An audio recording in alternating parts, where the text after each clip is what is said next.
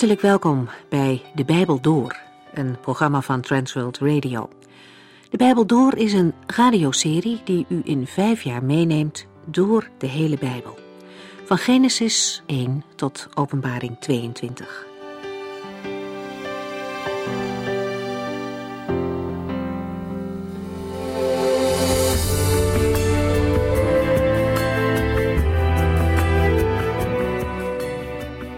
Voor we verder gaan met het laatste deel van Galaten 3, vertel ik u nog even dat hier dvd-opnames van gemaakt zijn.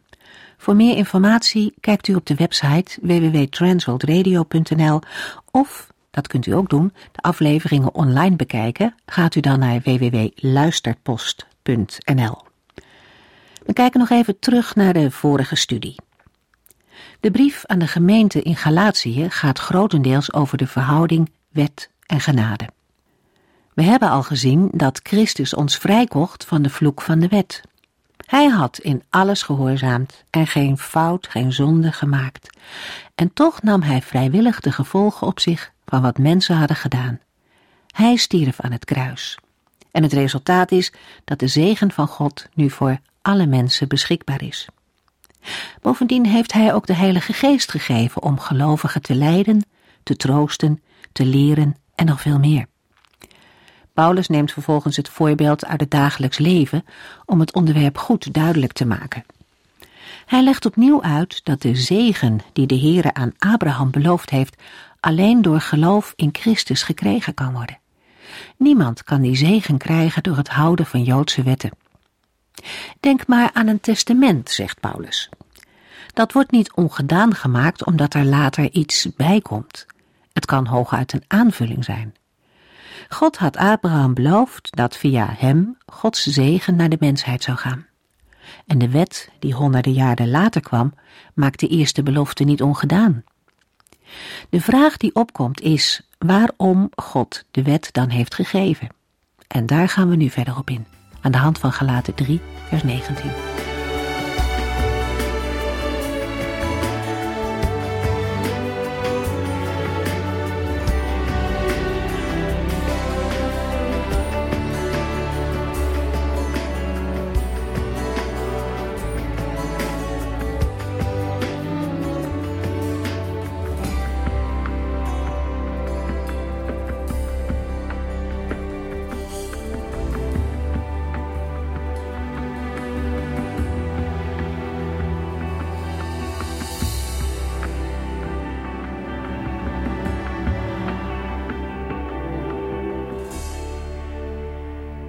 In de vorige uitzending heeft de apostel uitvoerig stilgestaan bij de functie en het doel van de Joodse wet. In Gelaten 3 vers 19 hebben we gelezen dat de apostel vraagt waarvoor dient de wet dan? Die is later ingevoerd om duidelijk te maken dat er zonde is. De wet zou alleen maar gelden zolang de nakomeling er nog niet was die God beloofd had. God heeft de wet door engelen aan Mozes gegeven voor het Joodse volk. Als de wet na de belofte is gekomen en aan die belofte niets toe of afdoet, is het begrijpelijk dat de vraag opkomt: waarvoor dient de wet dan? Als Paulus geen afdoende antwoord geeft op deze vraag, zal bij de lezer toch de indruk blijven hangen dat de apostel zich te gemakkelijk van de wet heeft afgemaakt. De wet heeft geen invloed op de belofte van de Heer aan Abraham. Maar als de wet niet betekent wat zij lijkt te betekenen en wat ook de gelovigen uit Galatië van haar dachten, dan kan het niet anders dat de vraag aan de orde moet komen waartoe de wet dan wel door de Heer is gegeven. Het eerste wat Paulus aangeeft vinden we ook in Romeinen 5, vers 20. Toen de wet van God erbij kwam, om aan te tonen dat geen mens zich aan Gods geboden zou houden, namen de overtredingen toe. Maar hoe de zonde ook toenam, Gods genade nam nog veel meer toe. De wet van God is erbij gekomen om aan te tonen dat de hele wereld schuldig is tegenover God. Romeinen 3, vers 20. Ook al houdt men zich aan de wet, dan nog gaat men voor God niet vrij uit. Het enige wat de wet doet, is de mens bewust maken van zijn zonde. En in Romeinen 4, vers 15: Als de wet overtreden wordt, volgt daarop straf. Maar als er geen wet is, kan die ook niet overtreden worden. De wet werd gegeven vanaf Mozes tot de komst van Christus. Want Mozes heeft ons ooit de wet gegeven, maar Jezus Christus bracht ons genade en waarheid. Het is belangrijk om te zien dat de wet tijdelijk was, totdat Christus was gekomen. Gelaten 3, vers 20. Maar toen hij zijn belofte aan Abraham gaf, deed hij dat zonder tussenpersoon. Het gaat Paulus om de verhouding van de wet tot de belofte. Die wet is via een middelaar, Mozes, gegeven. Uit de positie van Mozes, die tussen God en het volk instond om de wet door te geven, blijkt hoe het met de wet is gesteld. De wet kan alleen vervuld worden als het volk meewerkt en doet wat de wet vraagt. Bij de belofte is het anders. Er is maar één partij. Het is alleen de Heere die belooft en de belofte geeft. Bij een middelaar horen in ieder geval twee partijen. Daarbij moet de mens zelf tot zijn heil bijdragen. Hij moet zich aan de wet houden. Maar de wet heeft alleen de mens in zijn onmacht geopenbaard. Zijn verzet tegen God zelfs tot volle ontplooiing gebracht. Bij de belofte is dat anders. Eenzijdig heeft God zijn heil toegezegd. Voor de realisering daarvan is hij van geen tweede partij afhankelijk. Hij is één.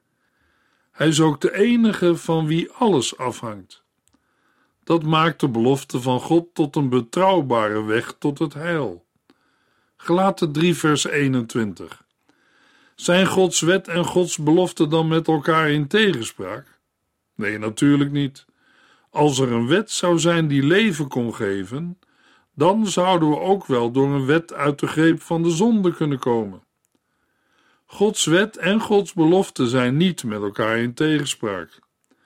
Als er een andere manier was geweest om zondaars te redden, zou de Heer die manier zeker hebben gebruikt. Als hij een wet had kunnen geven waardoor zondaars gered konden worden, zou de Heer dat hebben gedaan. We zullen er dan ook niet vanuit onszelf achter kunnen komen of we via de wet tot een leven met God kunnen komen, maar alleen uit Gods woord zelf, door Jezus Christus. Gelaten 3 vers 22 Maar volgens de boeken is alles in de macht van de zonde, zodat de enige manier om Gods beloofde heil te krijgen het geloof in Jezus Christus is. Niemand is rechtvaardig voor God. De wet is gegeven om het totale bankroet van de mensen duidelijk te maken en te effectueren. Buiten Christus staat ons leven volkomen onder de vloek van God. Er is maar één weg om van de heerschappij van de zonde bevrijd te worden. Die weg is de genadige en eenzijdige belofte van Gods vrijspraak in Jezus Christus. In hem wordt de mens gerechtvaardigd door zijn bloed en ontvangt hij of zij eeuwig leven. Deze vrijspraak van de Heer is voor een ieder die in Jezus Christus gelooft. De wet van de zonde kent geen verzachtende omstandigheden. De zonde is onbuigzaam, onverbiddelijk en onveranderlijk. Het oordeel staat vast. We lezen het al in het Oude Testament. In Ezekiel 18, vers 20. Degene die zondigt, is degene die sterft. Tegen Adam en Eva in de hof van Eden zei de Heere: Je mag van alle bomen in de hof eten, maar niet van de boom van de kennis van goed en kwaad. Want als je daarvan eet, zul je zeker sterven. En als de Heer in Exodus 34 aan Mozes verschijnt in de vorm van een wolk en zijn naam uitroept, lezen we in vers 6 en 7: Heere, Heere, God, barmhartig en genadig, geduldig, groot in goedheid en trouw, die zijn goedheid aan duizenden betoont, die ongerechtigheid, overtredingen en zonde vergeeft, maar de schuldige zal hij zeker niet als onschuldig beschouwen. De vloek van de wet, het oude verbond ligt over alle mensen. Over dat oude verbond zegt Paulus in 2 Korintiërs 3 vers 7 Toch begon het oude verbond, dat tot de dood leidde, met zo'n stralend licht dat de Israëlieten het niet konden verdragen naar Mozes te kijken. Want terwijl hij hun de wet gaf, die zij moesten gehoorzamen, straalde zijn gezicht door de aanwezigheid van God. Maar dat was van voorbijgaande aard. Kan de wet leven brengen? Nee, want het doel van de wet was nooit om leven te geven. De wet werd gegeven om te tonen dat wij mensen schuldige zondaars voor God zijn. Maar volgens de boeken is alles in de macht van de zonde, zodat de enige manier om Gods beloofde heil te krijgen het geloof in Jezus Christus is. Galaten 3 vers 23 Tot de komst van Christus werden wij door de wet bewaakt. Wij leefden bij wijze van spreken onder het strenge toezicht van de wet, zolang wij nog niet wisten dat wij op Jezus Christus mochten vertrouwen. De wet vormde een macht die ons ingesloten hield, totdat het geloof kwam. Wij werden onder de wet gevangen gehouden. Het geloof is de nieuwe heilsweg, die er ook voor Christus in zekere zin al was. In Galaten 3 vers 6 hebben we gelezen: Abraham geloofde God en daarom beschouwde God hem als een rechtvaardig mens. Toen in het Oude Testament was het geloof in de nog onvervulde belofte. Nu in het Nieuwe Testament als het geloof in de vervulling van die belofte in Christus. Het gaat hier om het komen van het geloof. Hier wordt met geloof de geloofsinhoud bedoeld waarop ons geloven gericht is, namelijk het heil in Christus. Christus is de grond van onze verlossing, niet ons tot geloof komen. Het heil waarin we geloven is eenzijdig van Gods kant naar ons toegekomen.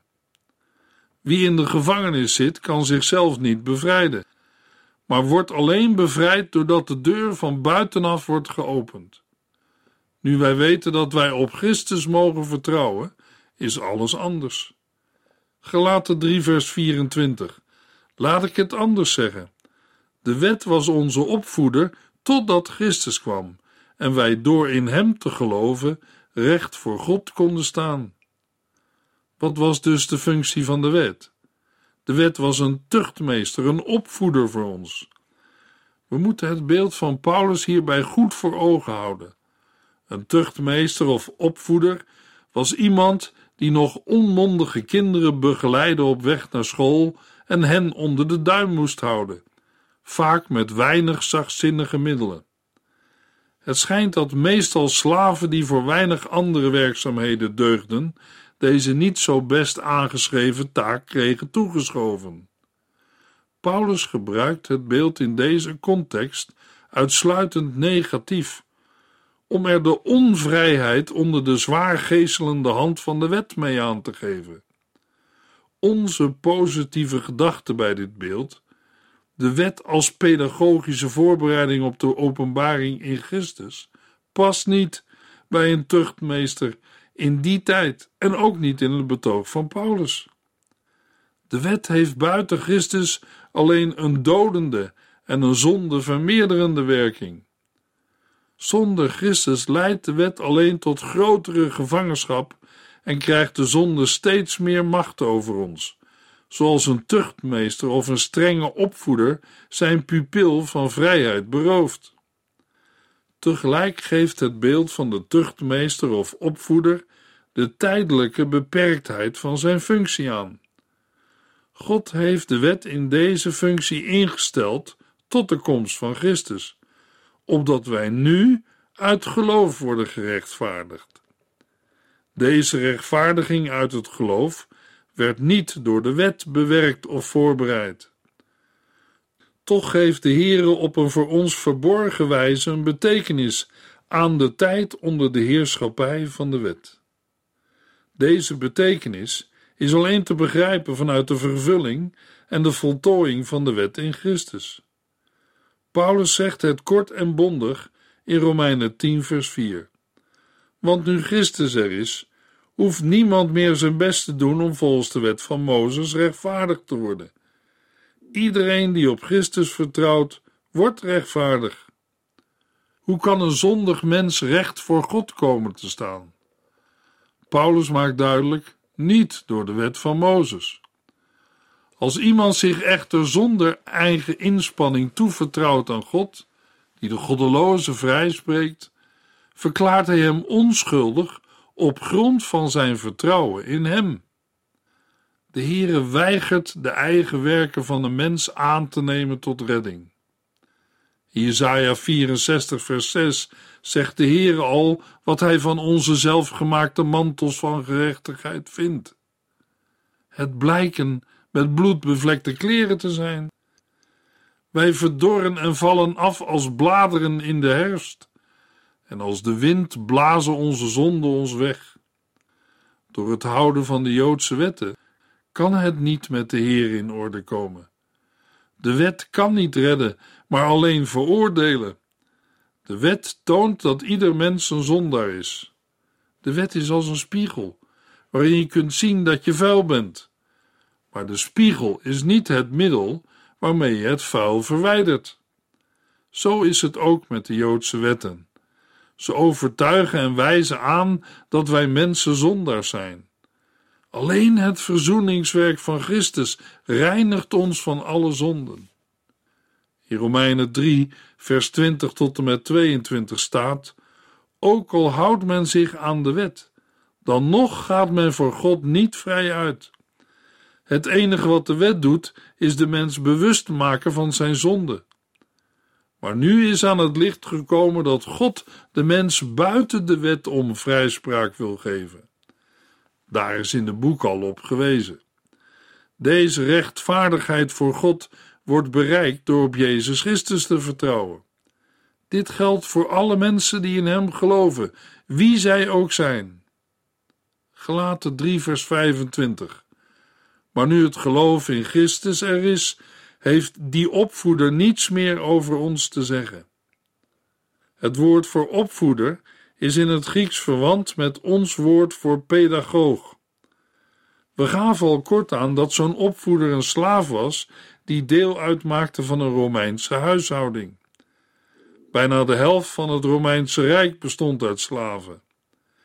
In de huizen van de rijken in het Romeinse Rijk zorgden slaven voor de kinderen.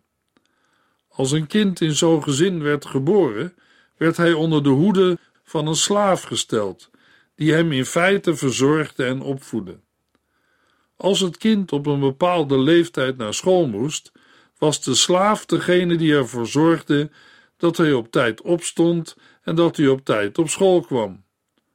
Op school werd het kind door de slaaf overgedragen aan de onderwijzer. Wat Paulus nu in vers 25 zegt, is dat de wet onze opvoeder is. De wet neemt ons als het ware bij de hand en brengt ons naar het kruis van Christus. De wet laat onze overtredingen en verlorenheid zien en overtuigt door de kracht van de Heilige Geest dat wij verloren zijn en een redder nodig hebben. Maar nu het geloof in Christus er is, zijn we niet meer onder de macht en de bevoegdheid van de opvoeder of tuchtmeester. Het is hetzelfde als wat Paulus aan de Romeinen schrijft. Maar nu zijn wij van de wet bevrijd. Omdat wij gestorven zijn, kan zij ons niet vasthouden.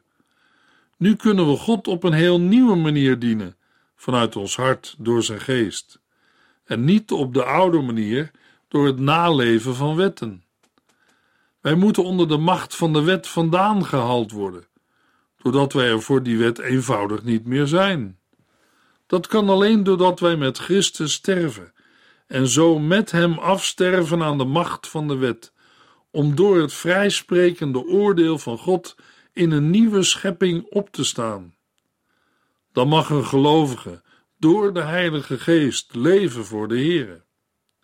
Gelaten 3 vers 26 Door het geloof in Christus Jezus bent u allemaal kinderen van God geworden.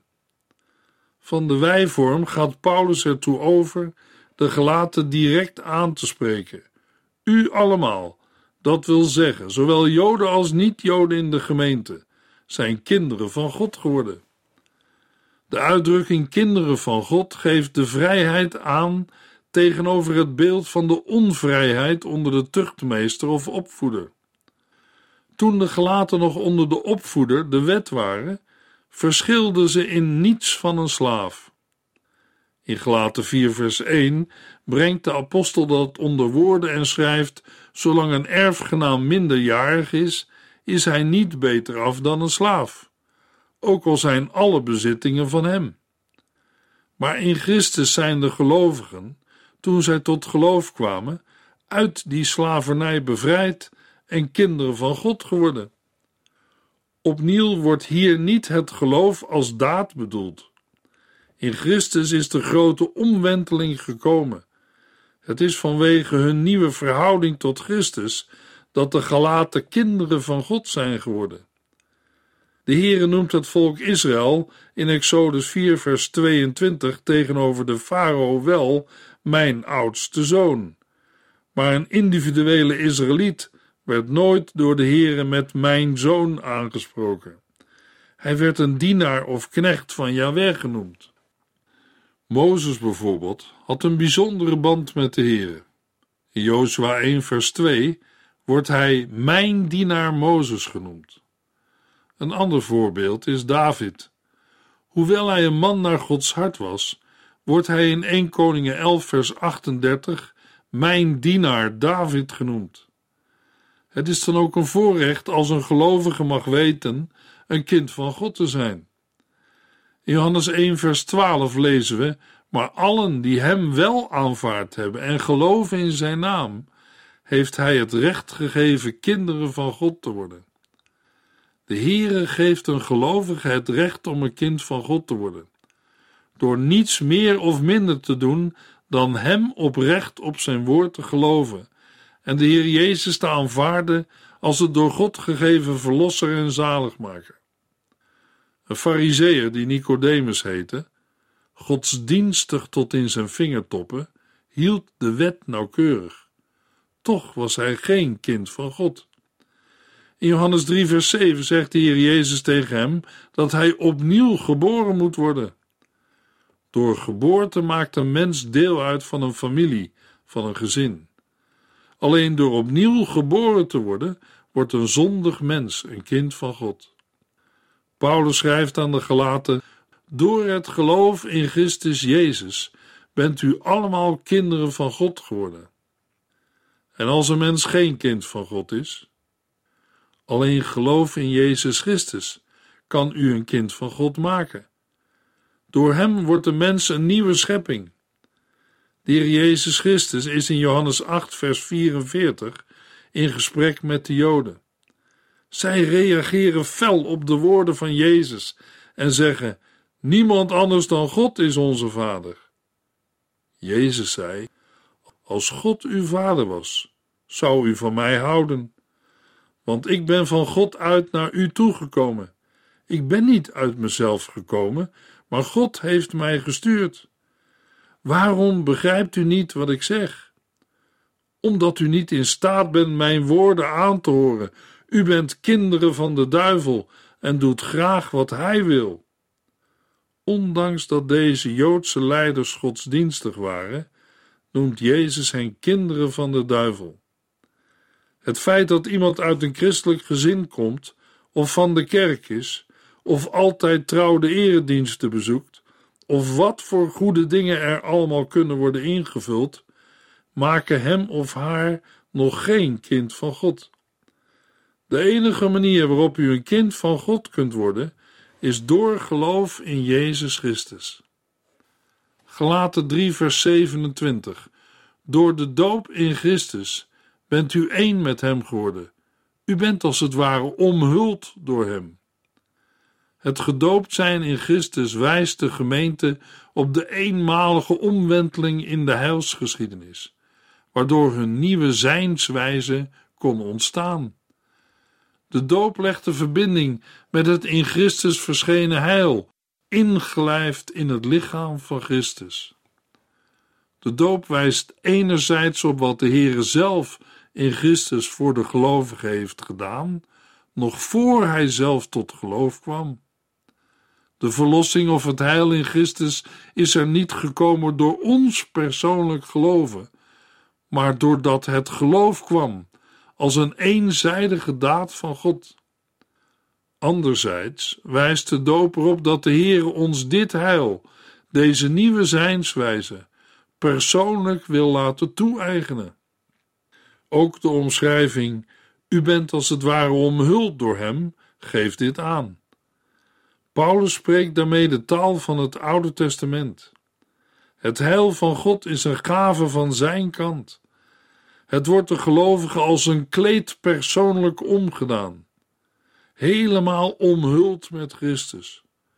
Zo moeten de gelaten zien dat ze aan Christus verbonden zijn en het nu voortaan van Hem alleen moeten verwachten. Gelaten 3 vers 28 Er kan nu geen sprake meer zijn van Jood of niet-Jood, van slaaf of vrij man, van man of vrouw, want in Christus Jezus zijn we één geworden.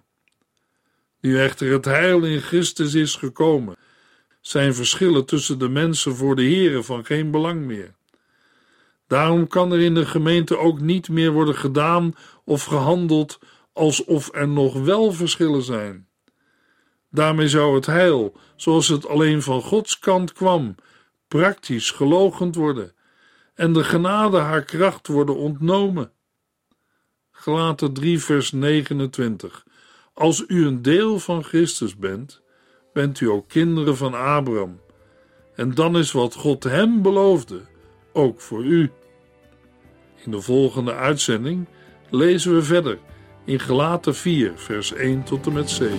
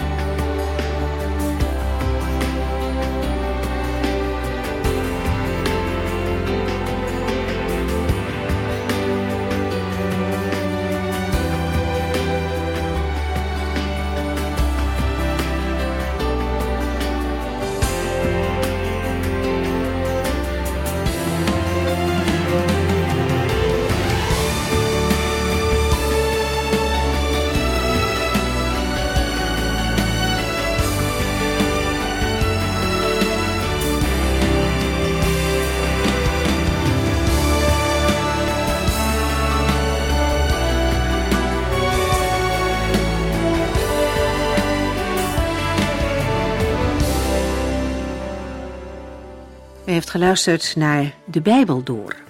In het Nederlands vertaald en bewerkt door Transworld Radio. Een programma waarin we in vijf jaar tijd de hele Bijbel doorgaan. Als u wilt reageren op deze uitzending of u heeft vragen, dan kunt u contact met ons opnemen. Tijdens kantooruren kunt u bellen op 0342 47 8432.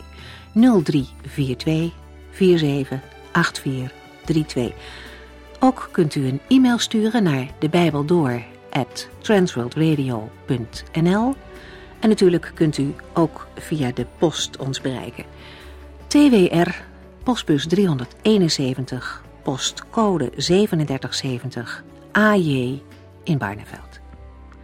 Dit programma werd gepresenteerd door Cor Weda en Ike André. Techniek was in handen van Odin van Woerdekom. En wij allemaal bedanken u voor het luisteren. Graag tot de volgende keer.